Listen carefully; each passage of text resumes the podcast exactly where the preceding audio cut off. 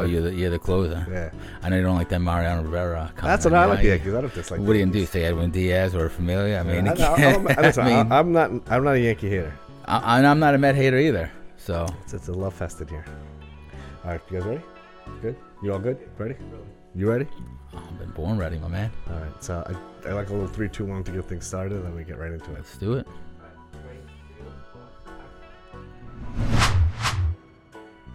So I couldn't be more excited to have my good friend Andy Acaru here, who is the Vice President of Sales in the United States for, or Vice President, I would say. One of the V Ps. There's five of us. One of the V Ps. Yep. The, the most important V P in my mind of uh, B T L Aesthetics, which is a Czech-based, right? Yep. Medical device company that makes a lot of really exciting technology that's used by predominantly by plastic surgeons and dermatologists.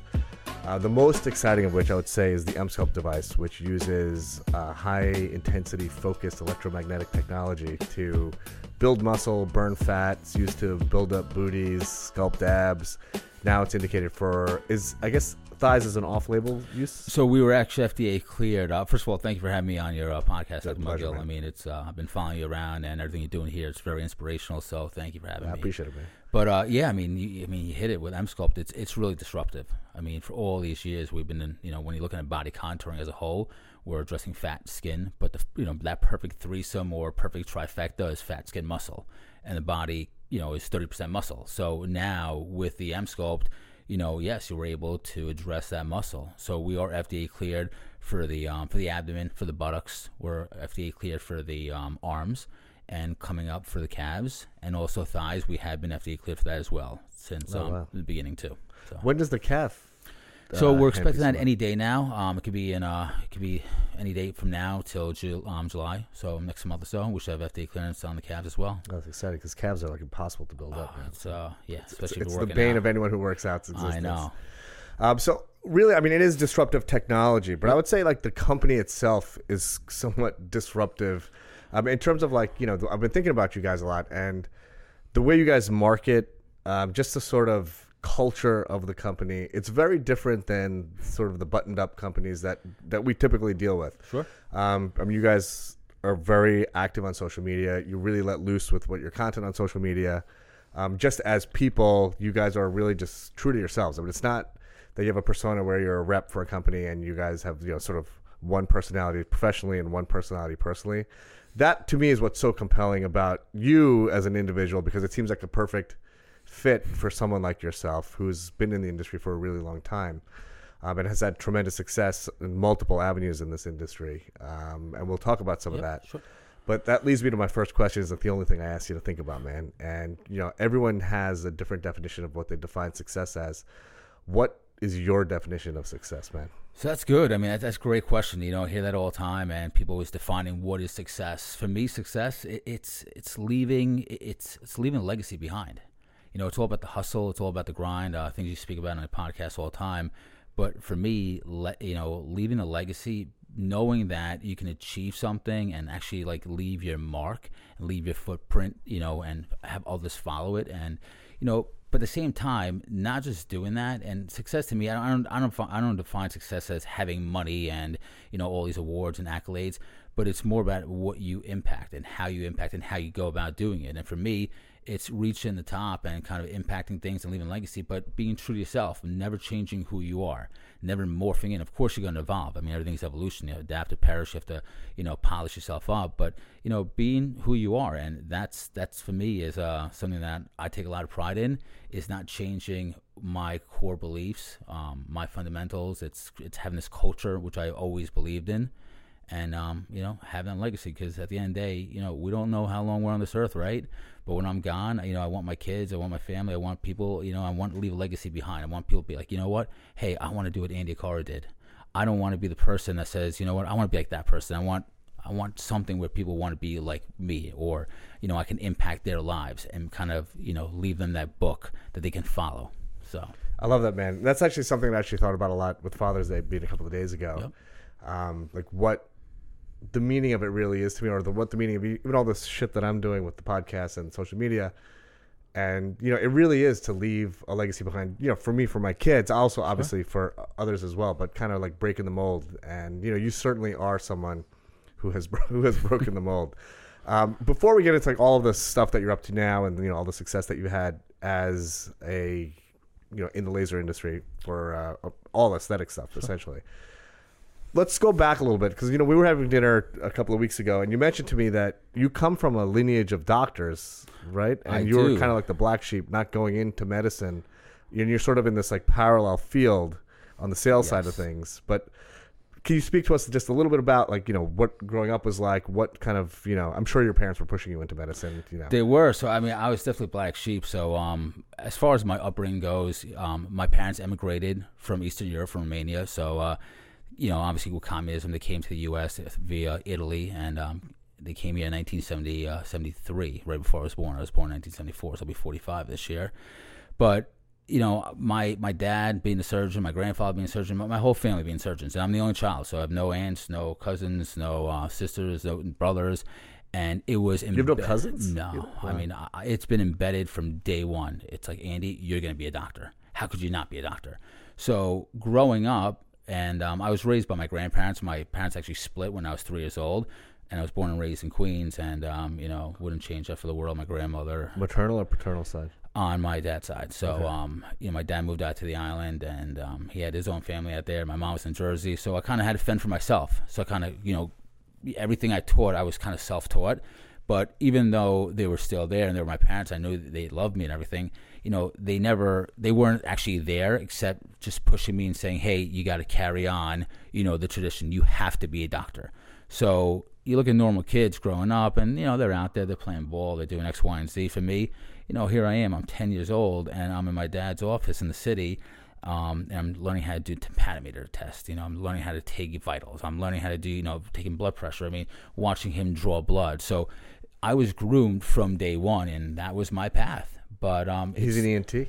Or? No, so he's a general surgeon by okay. trade, and um, then he opened up his own uh, family practice in the city during the uh, booming eighties and nineties, the and then uh, the sort of thing kind of going downhill, you know, obviously with H M Os. And uh, for me, you know, my heart wasn't into it, and it was a decision I had to make for myself. Um, but I did, you know, what uh, I guess any normal son would do. I tried to appease them. I went pre-med. I went to... Uh, Yeah, in college, went to Adelphi University, pre-med, took my MCATs, took my D A Ts. I, I tried everything, but my heart wasn't into it. Mm-hmm. And for me, if I'm going to go all in, that's how I am. I'm very extreme. You know, if I'm going to do something, I got to love it, and it's got to be what I want to do. So, um, you know, at the end of the day, I kind of chose to uh, take both, I guess, both worlds, right? The medical world and the sales world, combine them together, and I kind of ventured into a whole different arena. So was your first job out of college as a drug rep? No. So, I mean, I've been in the industry for about twenty years now, um, going back to the old Astra days, launching Prilosec for them back in the day. But uh, my first job, I mean, I was hustling since I was uh, since I was a kid. I mean, you know, growing up in Queens, you know, whether it was delivering pizzas when I was in college. Um, I played. That's best job ever, delivering pizzas, man. Oh, this is so much fun. So much fun. I mean, and you there working for the tips and everything, delivering the things. Thing. It was a great time. Um, whether it's that, washing cars, the car washes. So always hustling, always hustling, grinding. Um, you know, myself, the way that I'm built, there is no off switch. I don't know if it's a good thing or it's a bad thing, but um, I just, I have so much passion, and I love to work, and I love what I do, and it all comes back down to success, you know? So I'm like, you know, I really kind of consider myself a student of the game. I like to sit, observe, watch, and learn, and, um, you know, It's uh, you're gonna make mistakes. You're gonna fall down, right? And I, there's an old saying: you never judge a person when they're on top. You judge a person when they're down, and how do they get back up? That's how you judge somebody. So, did you have some of that in your career? Always, yeah, absolutely. I definitely had that. Um, you know, biggest, uh, biggest one that I got knocked out was, um, you know, my previous company. We actually got bought out. I had a nice twelve-year run over there, Sancher, yeah. Great company, and um, you know, life happens, right? So. Public trade company, we got acquired for one point seven billion dollars.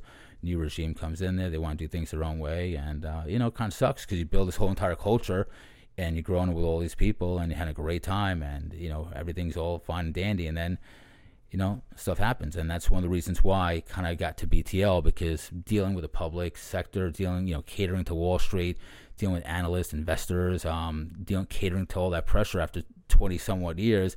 It is such a breath of fresh air to work for a company that is private, that will never, ever get sold. Um, just really good people, just different different culture altogether. Is it like a long, is it a family-owned company?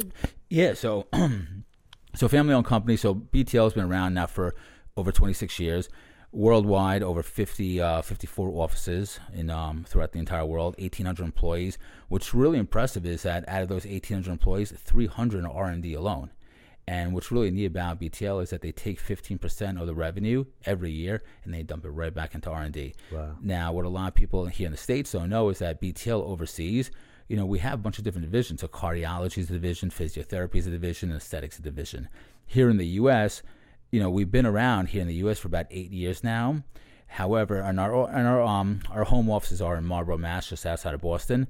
But it's only been the laser companies Ex- are. Yeah, kind of, yeah. Palomar was there, right? Everyone's there. Palomar was there. Sancher is back there. Candela. So, for um, everyone just comes to Massachusetts for whatever reason. Yeah, that's all a lot of brains. A lot yep. of brains in Mass. I know. So let, let, I mean, I knew of you when you were at Cynosure. Mm-hmm. You know, you were kind of like this epic figure, like in the in the industry. And you were, I, you're exactly right. I mean, you were always, you're. What I've heard about you then is kind of like the man I know now. Like, you know, I turned good you, things. I hope all good stuff. No, like, right. It was like you were just like uh, a like a fun party guy um, who got the job done. You know, and and you brought you actually brought tremendous success to that company, I believe. You know, I mean, to me, the whole thing is it, it, you got to have fun. And that that's one of the things that I mentioned before is that always be true to yourself and never change who you are. And, you know, I used to hear it all the time back in the day, Andy, you're never going to make it to the top. You're never going to get there if you don't change who you are. And I was like, you know, fuck that. I'm, I'm always going to be me. Like, no one's ever going to take that away from me. If there's one thing that I am in full control of, it is myself. And to me, it's all about culture. Because if you can create an environment, if you can create an atmosphere where people actually love to work and want to work with you, you're hanging out with your family. It's a lifestyle. It's not work anymore. And that's what's like really cool. And I've always prided myself on kind of building that type of atmosphere where, you know, we, we're all we're brothers, we're sisters, we go out on vacation together um, and you work. I mean, what better feeling that you wake up early in the morning, first thing, and it's like, hey, I'm calling my friend up. You know, we're going out there and we're working together. We're striving. We're going to try to achieve and attain that goal. And you're doing it with people that you love and, you know, you're having fun. So, you know, the one thing with your team is everyone is amazing. Like, everyone's like a lot of fun and like I love to hang out with them. And I do consider all of them friends because yeah. I've known them for so many years just with the, all the various companies that they work for. And you've sort of assembled this like dream team of folks from sort of all different companies and stuff that are all working for B T L. But how do you guys do it? Like, because, you know, party harder than anyone that I know in, yep. in, in the device or even just any, any rep. But like, you guys are also so incredibly productive. I mean, everyone is like, we'll be out till late in the mor- late at night or early in the morning, and then literally in the morning or at the booth and I've heard all hustling. The Mickey Mantle comparisons. Um, you know, are they true? Are they not true? I mean, you know, sleep, right? So you come down to sleep. I mean, I average maybe three hours of sleep. I mean, I'm on planes. I'm here. I'm there. I'm, I'm you know, whether it's national flights, international flights. Uh, you know, so so is my team. But we work hard and we party hard. I mean, you know, at the end of the day, that's you know. To me, the way I look at it is that I know sleep is very important, obviously. You want to get you seven to eight hours of sleep every, but I mean, I average about three hours of sleep. But I, the reason why is that you got to put in the time. You got to work during the day, but then you have to let off some steam at night. And it's not that easy because you're busting your ass, you're working throughout the day, and then at nighttime, you got entertained, you're going out, you're having a good time, right. But you just wired a certain way. But once again, if you love what you do and you're so passionate about what you do, it's not work, it's hanging out. And it just becomes like second nature. It, it's just it's just built in. With, that's all. Yeah, that's, that's all. I mean, I really that really resonates, man. So it's not bullshit. It's like yeah, it's, I really feel it's that. It's true. It really is. You know, one of the things also that I feel this sort of connection with you is that you have this like street smarts. You know, and I think a lot of that has to do with what you were describing was the way you were brought up. Mm-hmm. Like when I was growing up, I grew up in a single family household. My mom was working all the time, and my granddad. I was basically my granddad. He was awesome, like really an amazing sort of spiritual guy. But he gave no shits about like what, you know, he was doing his own thing. He didn't give a shit what I was up to, you know, just as long as he took me to school, brought me back, whatever he had to do. But, you know, he was like, he was at that stage of his life where he was like, whatever, just making sure I was safe. But really didn't have much um, energy to like discipline me or like, you know, and I was really kind of just like on my own and got into a lot of shit and, you know, was, you know, got into a lot of trouble when I was a kid. And I had like, a, it took me a long time to sort of find myself. Same and, here. You know, and I, I feel that. Yep. Like, I feel like that's part of your story too. Like, you know, the way you were describing, like, you know, I would hustle because I think my mom didn't give me a, like a, um, an allowance or anything like that. So I'd have to work. So I delivered papers, I delivered pizzas, I worked at an ice cream shop, I'd go, I was worked as a landscaper in the summer, just anything I could do, yep. valet parking cars, whatever, just anything to put some money in my pocket so I could do shit. Um, but I think that sort of really informed my hustle now. Is that's why I work so hard now at all the things that I do, even things that I'm passionate about like this, where I'm not monetizing it, but it's for me, it's I want to deliver the best, highest quality product. You know, just it's the hustle, man. It's that it's that fire. And, and I totally feel you, and, and that's the same thing. So you know, as far as my background goes, everyone thinks, and, and it's the biggest, like you know, it's such a big misunderstanding or um, just misunderstood in general. You know, I didn't have it easy. You know, people think, oh, wow, Andy, you know, you grew up in a family of doctors. You know, I didn't get handed nothing to me. So my parents got divorced when I was three years old, like I mentioned. My mom moved out to Jersey. My dad had his family, you know, with uh, his stepkids. So do you have, do you have stepbrothers and sisters? Stepkids out on, the, on, you know, on the island, three stepsisters. But, um, you know, it was very different. So I was by myself with my grandparents. Um, I barely spoke a word of English. So just growing up, you know. Your grandparents didn't speak English. Yeah. Right. Um, so... You know, it was, and like my grandfather, he was like one of the biggest surgeons back in um, back in Europe and Romania when he came over here. And, you know, coming over here, he mastered, you know, when he took his test, but he failed on the English part, so he couldn't actually right. practice. So, but, you know, growing up, I, I had this chip on my shoulder because I never took money. I never got anything from my parents. So it was all by myself. And, you know, that chip on my shoulder, and, and it was, you know, it, it's kind of... You know, and I wouldn't change anything. I really wouldn't, going back, because it's kind of what made me who I am today. But, you know, playing baseball, and I, you know, I had a baseball scholarship, um, you know, to Adelphi University and other universities down south. I actually like to stay home because my grandmother at that time, she uh, she got hit with breast cancer and lung cancer. Oh. So I wanted to stay home, be with her, because one person I totally respect, and you know, I guess is my hero. But um, she had the only person that really had kind of full control over me and really kind of molded me. But, you know, I did have a chip on my shoulder because, you know, playing baseball and everything else I did, there was no one there for me. I was by myself. I was right. always by myself. So when you're by yourself all the time, you teach yourself how to survive in this world. It is a crazy world out there. So, you know, you mixed up with all different friends, you know, good, bad, um, right. all all sorts of different groups out there, as you know, growing up in Queens.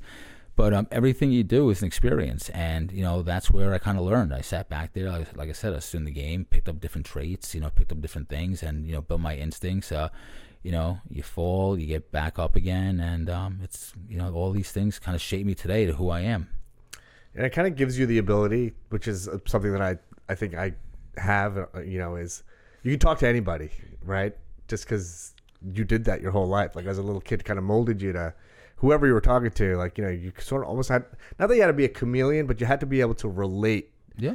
to people. So, like, you know, I, I see this in you. Like, you could be talking to, like, the the most, you know, famous plastic surgeon or dermatologist who's, like, really, could be buttoned up.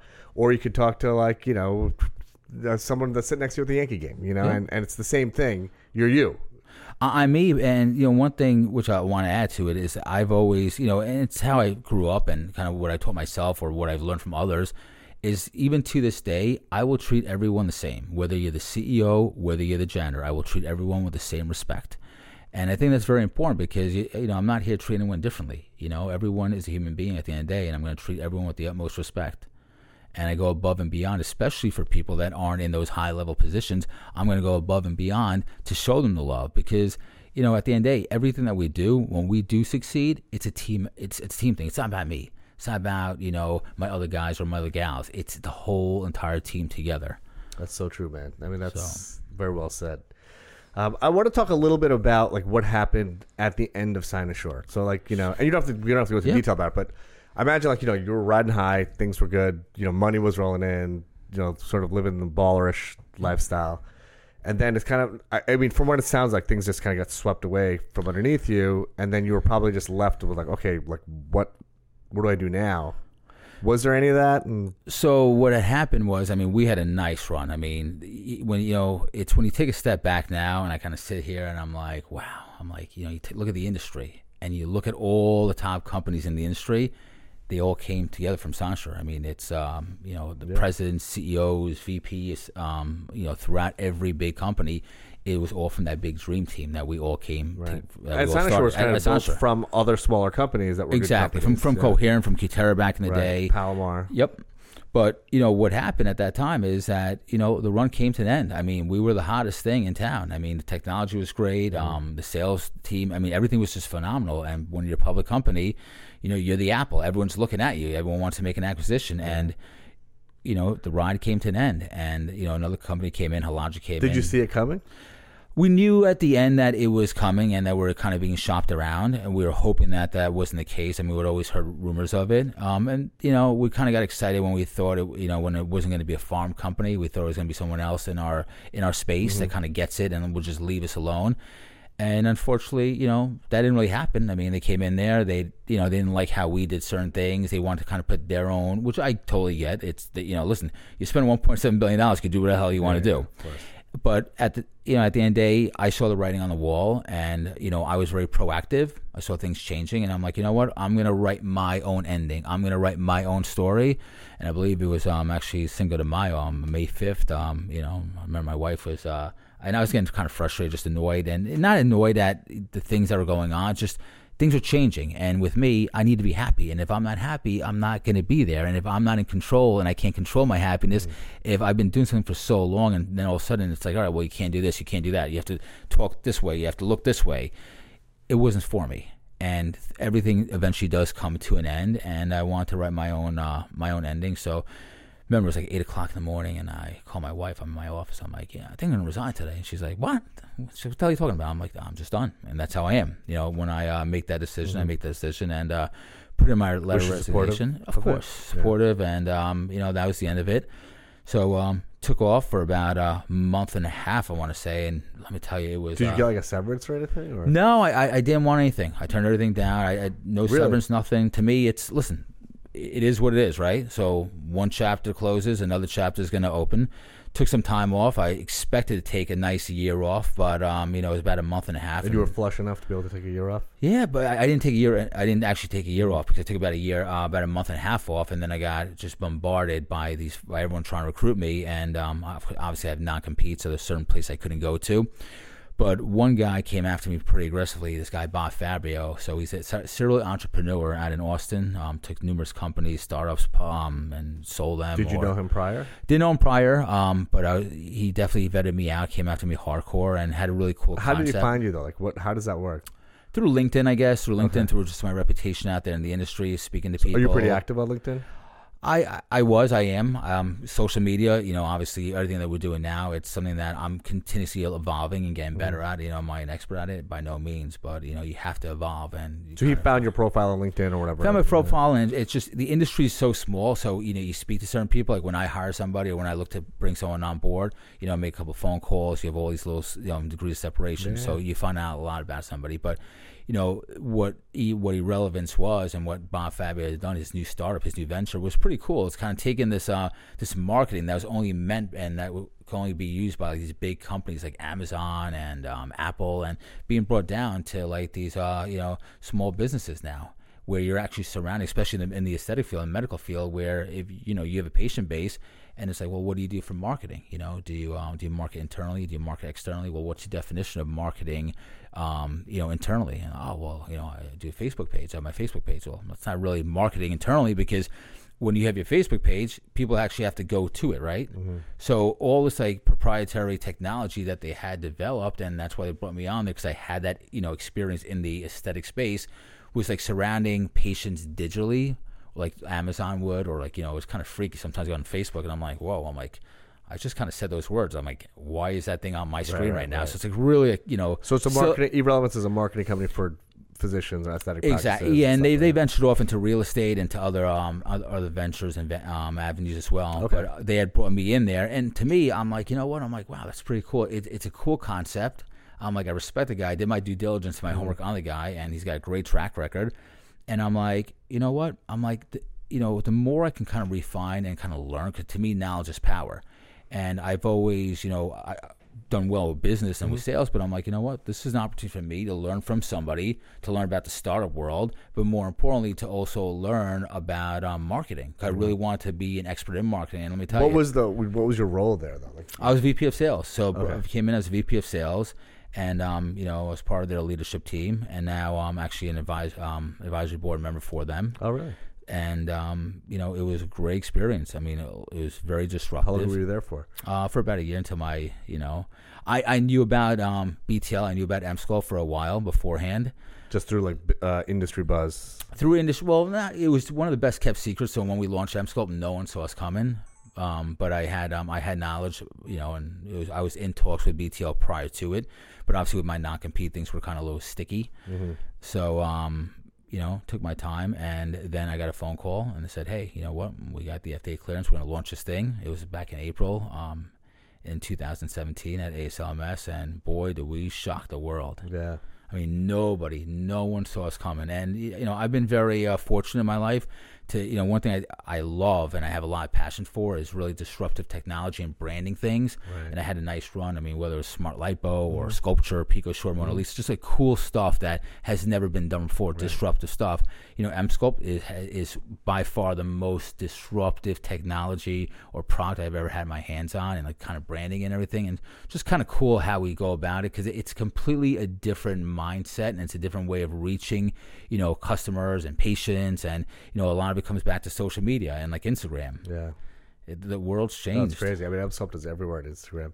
Yeah. I mean, some of the marketing is insane. Like, you know, I've seen some of the videos that I don't think have even made it to the public. It's yeah, um, but it's it works, man. You know, like it's the, it, the I think it's genius. Whoever's doing the actual marketing stuff behind it. Yeah. And, and I mean, you know, at the end of the day, you can't please everyone, right? So no matter totally what yeah. you put out there, you're going to have people that are going to say, you know what, I'm offended by this, or I hate this, or people are going to be, oh my God, wow, this thing is the best thing in the world. I love this thing. So our whole mindset is let's bring out a lot of stuff out there that you, as a customer, you right. can choose what you want to do, what you want to promote, because you know, no matter what we do in life, you're never going to please everyone. Totally. You could do, I mean, and you know this as well, you know, when it comes to your own patients, you could do the best job possible. Someone's always a bitch about something. Yeah. That That's reality. That's true, man. So yeah, you get hard to it, though, you know, like, you know, as long as you're pleasing most of the people most yeah. of the time, then you know you're doing the right you, thing. You try to do your best and just keep it real.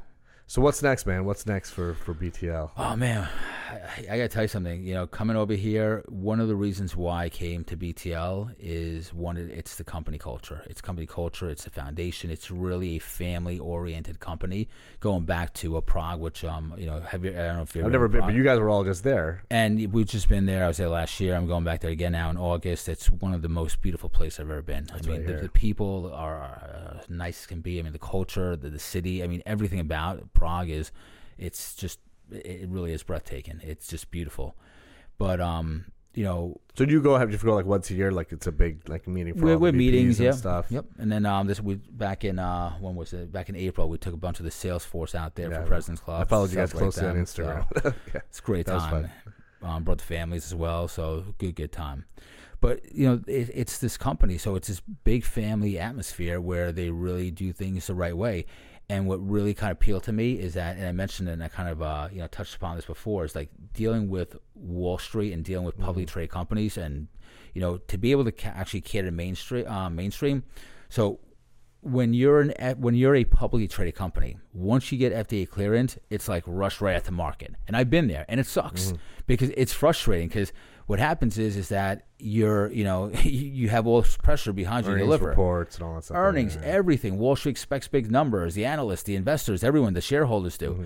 So you get F D A clearance, you rush to market, and I've been through with Smart Lipo back in the day and great technology, love it. But I mean, we had our growing pains, and not only did we have our growing pains as we're, you know, getting feedback and learning from you guys out there, hey, what do we have to improve on? And we're investing in technology. But what happens is that you have all these upgrades, and it's very frustrating for us. It's frustrating for you guys. And it, so the cool thing about, you know, B T L is that B T L actually sat on the F D A clearance for about eighteen months. Oh, wow. And they did so because they wanted to do things the right way. They wanted to make sure the marketing was there, the science was there. So when we did launch everything and no one saw us, and we kept this completely hush-hush. Yeah. We launched it back in uh, da- Dallas back in April of two thousand seventeen. We launched it with seven clinical studies, unprecedented. You never launch something with that much clinical mm-hmm. data behind it. I mean, nice, you know, long-term data too. I mean, you know, now where we are, we're going to have, at, by the end of this year, actually um, by the fall, we'll have fifteen studies, fifteen published studies. Wow. So we have long-term data on this thing. So, but we wanted to make sure that every box was checked, whether it was, you know, clinical efficacy, marketing. We want to make sure that there were no growing pains, and that's everything was validated, and hence that's why we've had the success that we've had, because no one, I mean, M R Is, as you know, M R Is, they don't right. lie. Well, it's very hard to deny the yeah. data. Um, I mean, that's why I bought EMSCULPT. You know, well, I mean, I, well, compelling. I think there's another reason why you bought EMSCULPT, if I'm not mistaken. True. That so I mean, true. I, mean yeah. I don't know if you want. I mean, it was, yeah, yeah, well, Washington, it, what, it was Washington D C. Yeah, the A D, Washington D C. Yeah. Yeah. Yeah, so we were at a, it was like a nightclub, and they were playing only, it was disco night. Oh, it was horrible night. It was, it was horrible. terrible. Terrible. So Andy came in, and I said, I was like, all right, if you, if you can get them to play hip-hop, I'll buy an EMSCULPT. Done deal. I mean, there was a few drinks into the night, but yep. yeah. So I'm a man of my word, so as are you. So yeah, man. So listen, I look forward to having many, many, many more years uh, working alongside you, man. And, uh, you know, making things happen. And, you know, I, I know you're a guy who takes care of his people. You know, I really Always. get that feeling. And uh, I'm a very loyal person as well. You know, I live my life based upon three things: trust, loyalty, respect. Those are my three main principles. Yeah, man. And especially coming back to EMSCULPT for a second, you know, with where this thing is going, you know, it's like you look at Steve Jobs, right? Steve Jobs had a vision. And what's kind of ironic now, which is kind of, it's, it's ironic, it's funny, and it's sad at the same time. But a year ago, everyone was laughing. Like, all the competitors were like, ah, you know, what the hell's EMSCULPT? You know, muscle, booty, you know, all yeah. this stuff. And it's like a year later, everyone's trying to get into this market. So right. they go from making fun of us, laughing at us, everyone's trying to get into it. Right. And the reason why is that it, because it does work. But the, here's the thing. The biggest difference and biggest takeaway is that B T L has studied high fem technology for over seven years extensively. They studied magnets for over nineteen years. M R Is have been studied for thirty years. Right. So there's a lot, because like Steve Jobs had a vision, B T L has a vision, you know, with high fem technology. So this is just the beginning of it. This is a nice ten to fifteen run. And yeah. if you follow my career, you know, I'm not the type of guy that jumps from company to company to company. So if I, if I believe in something, and, you know, I'm going to take my time, I'm going to make my, you know, you know, take my time and make wise choices with who I'm going to partner up with. It's just the same thing. Like when I speak with customers, I'm like, you're not just buying a piece of technology, but you're partnering with a company. And and that's very important. That's very valuable. Yeah. Yeah. I mean, that's, that is a true difference, man. Um, yeah. I think the stuff that you guys are going to make down the road that's going to come from B T L down the pipeline is going to be the same sort of like really tested technology, and something that, like, you know, you can be pretty confident in that. It's legit. Uh, all I have to do is, I mean, I'll just say this, just stay tuned, because this is nothing. So, I mean, yeah. I'm, I'll promise you, I'll guarantee you something. We'll have the same podcast here a year from now, and you'll be like, holy shit, Andy. Wow, damn. I want to be twice the size, too, because I'm, be, I'm sculpting uh, my calves, my every, every part of it. Now that I have it in my office. Buys, tries. Uh, you know, the cool and bad, it, it's instant gratification, too. I you mean, get yeah. you get that pump. I mean, yeah. it's, I mean, twenty thousand supramaxillary contractions, that's that's unreal. Hey, man, so I'm ready. I'm ready. All right, Andy, man, thanks so much for taking this time in this, on this rainy day, man, schlepping out here. No, I, it's all, and listen, thank you so much. I mean, Doctor Mungo, everything you're doing with these podcasts, like I said in the beginning, it's so inspirational. Um, you know, I, I've watched your podcast. I've been following you guys for, um, following you forever. Um, you know, everything you do, I mean, it's inspirational. And, you know, when you touch upon everything, whether it's the skin, whether it's the body, the mind, I mean, it's always an inspirational story. So thank you for having me on as a guest. Hey, man, it's a pleasure. And, you know, it's great stories like yours that keep this thing going. Absolutely. So no thanks doubt. Again. Thank you for listening to the Doctor Mudgill podcast. The corresponding video can be found on YouTube, I G T V, and Facebook. Let's get it.